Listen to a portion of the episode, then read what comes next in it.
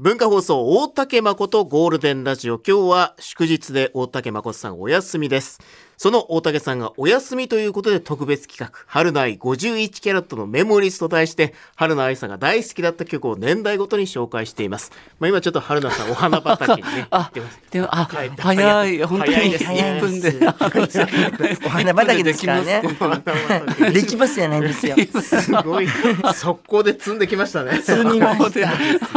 いやー本当すっきりしました。すっきりしましたじゃないいやでも本当私の曲ね今回ね、うん、この年代ごとにやっぱりあの自分がやっぱり大好きな曲ってもう山盛りある難しいんですよこれ選ぶの。そうですよね。で何年にもあるから。ジャンルとか問われずね。そう。このそうなんですよ。10歳から20歳の間でとか、はい、20歳から30歳でって言われるとねそうなんです。そこから1曲2曲ってのは難しいですよね。だからすごい悩んだんです。やっぱこの時には私の目まぐるしい変化もあったし、うんえー、ちょうどニューハーフの店働いてそのねニューハーフのテレビがいっぱいあったんですよ、当時。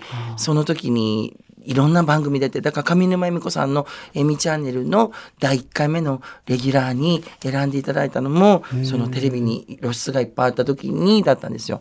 で東京出た時にちょっとサバ読んだ方がいいんじゃないかみたいなお話になり そこで。生々しい。はい。あサバ読みました。4つ。えー、で4つはもう絶対バレたらあかんなと思って腹こっちも腹くぐってやりました、はい、その時に4つ下の人で誰やろって言ったらもうこの人が時代を作ってたので次の曲のこの方なんですけど、ね、まあ、21から30キャラットの間の1曲目が、はい、まあ、さっきの山根康弘さんでしたけど、はい、2曲目がこの曲です。曲紹介お願いします。安室奈美恵さんで「Don't Wanna Cry」さあ、安室奈美恵さん、ドントワナクライ。はい。愛さんが24キャラット。ごまかした時の24キャラット。4つサバ読んで同い年ってことになってた時の 24キャラットの曲。ややこしいね。いや、だから安室ちゃんの曲を歌ってたら、その世代でカラオケで歌ったら怪しまれないし安室、うん、ちゃんも一生懸命 歌あの覚えたしっていうかもう時代がアムラーだったんですよ。うん、でルーズソックスも私も履いたしルーズソックスの頃、はい、もうもう世の中すごかったよね安室ちゃんの影響っていうかね、うん、あのバーバリーのスカートも買いました。黒のタートルの半袖のやつに。安室ちゃんと同じ格好してたもんね。まあ今の言葉で言うともうインフルエンサーのトップですよねあの時のね。ああもうそんなパソコンとかないけどね。ね。ワープロをやった時代かなあの時。だから私は上京してそうあのたまにね営業が入るんですよ、うん、そんな時に私は持ち歌がないからエアエアやも当時は何もないので、うん、ああれチャンチャンスチャンスは 葬りましたので一回昔。大石健二のデビュー版というのが。レコードレコードの時代に出したね。レコードで出してるんですよね。それがすごいレコードで出したんですよ。今でも高くなってるみたいで、ね、すごいプレミアついてて。そのその話誰も知らないから。結構知らない話知ってるっていう純ちゃんのいいとこですよね。でそのネタネタで、だから私最後に自分のまあ自分の歌がないから、うん、春ないスーパーなんかニューハーフのそのテレビの露出でイベント呼んでもらえるんですよ。結構ねあの大きな自衛隊の大きなあの夏祭りとかに行ったりとかした時に、うん、最後「ドントワナクライ」を安室ちゃんのようにみんなでもうなもう何万人もいるお客さんにこうやって手振ってバーってやるんですよ。持ち歌のように。持ち歌のように。安室ちゃんの曲3曲ぐらい歌ってたよ。自分の声で。自分の曲で。そうなんですね。I'm you my sunshine, you are my sunshine. もっと出たね、昔。昔はもっと出た。すごい。24キャラットの頃はもっと出た。さあ、続いてはですね、あの、31から40キャラットの間、もう一段階、年代が上がりました。そ,、の時の大好きだった曲、1曲目、曲紹介をお願いします。もうね、オーディションブームだったので、いろんなオーディションの番組もやってた中で、えー、そこで生まれたアーティストに、あの、の曲なんです。もう大ヒットの冬の曲なんですけど、うん、これを作ったのが私縁がある方で、えー、 Skoop On Somebody です。うん、 Skoop On Somebody で、My Gift to You。 Skoop On Somebody、My Gift to You お送りしております。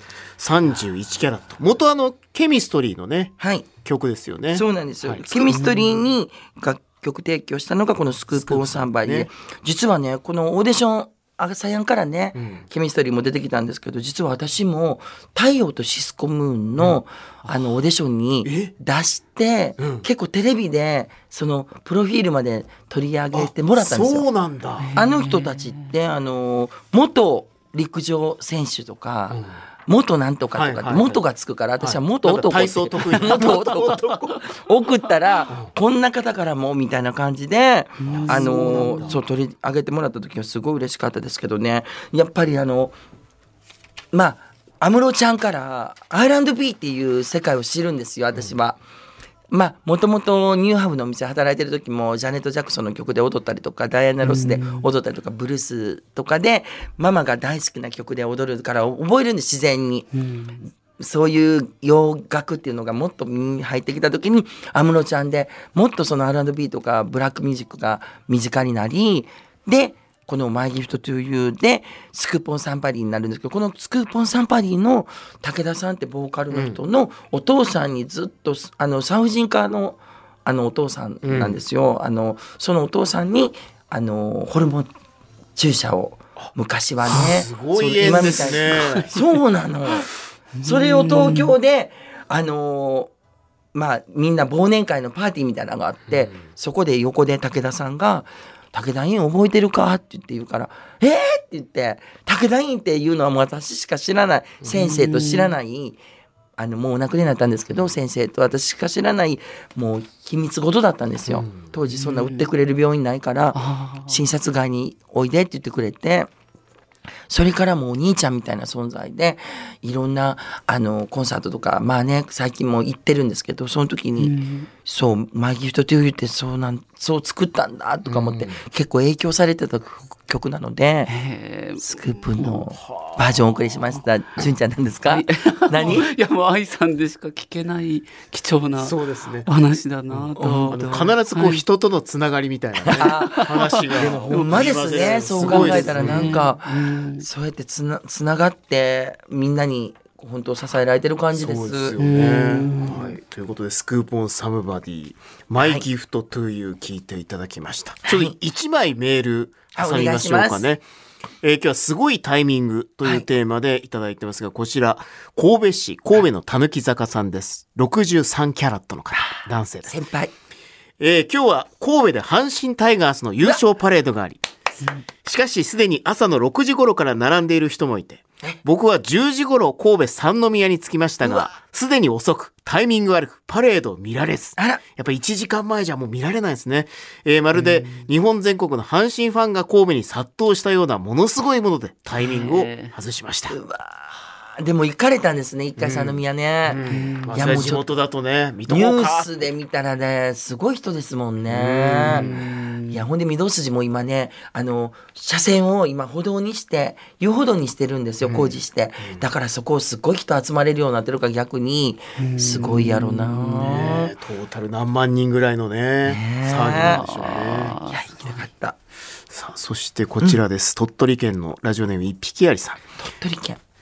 えー、36キャラットの方です。男性。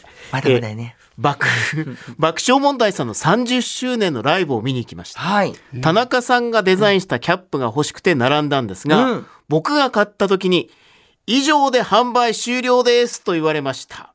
僕の後ろから、あーとため息。嬉しかったけど、逃げるように会場に入りました。でもギリギリ間に合ったんだ。あギリギリ最後の一人だった。ね、そんな売り切れるまでグッズが売れるっていいね。そっちなん爆です笑さんの。いや、すごいよ。まあそうで。すよね。ん。なかなかこのライブだけでっつってね。私のライブのやつどんだけもう何年前のやっていうぐらいで売ってるからね。逆にプレミアつくよね。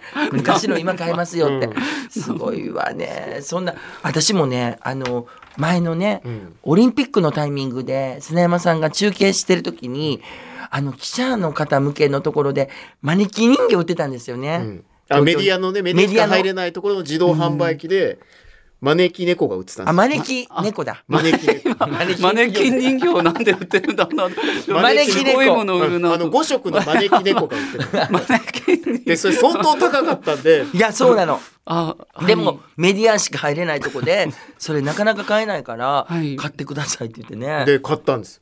いいタイミングで。うん慶太郎さんもう本当あいくらでしたっけ？あれ2万ぐらい。2万円くらいですよね。うん、したんですけど、私は記念に買っとこうと思って、はい。このね番組でも放送したん。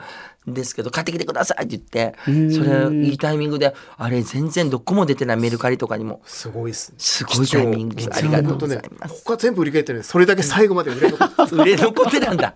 そ でもだからそれぐいらいだから希少になってるってことですあそうか逆にね。うんありがとうございます、さすごいタイミングね、えーこちらこの後もご紹介していきますが、はい。さあでは大竹さんがお休み中の特別企画、はい。春菜愛51キャラットのメモリーズ。春菜愛さんが大好きだった曲年代ごとに紹介しています。はい。では31から40キャラットの間の2曲目参りましょう曲紹介お願いしますもうねこれはあの私が15歳であのニューハーフのお店の門を叩いた時にもうオープニングで流れてた曲なんですよ。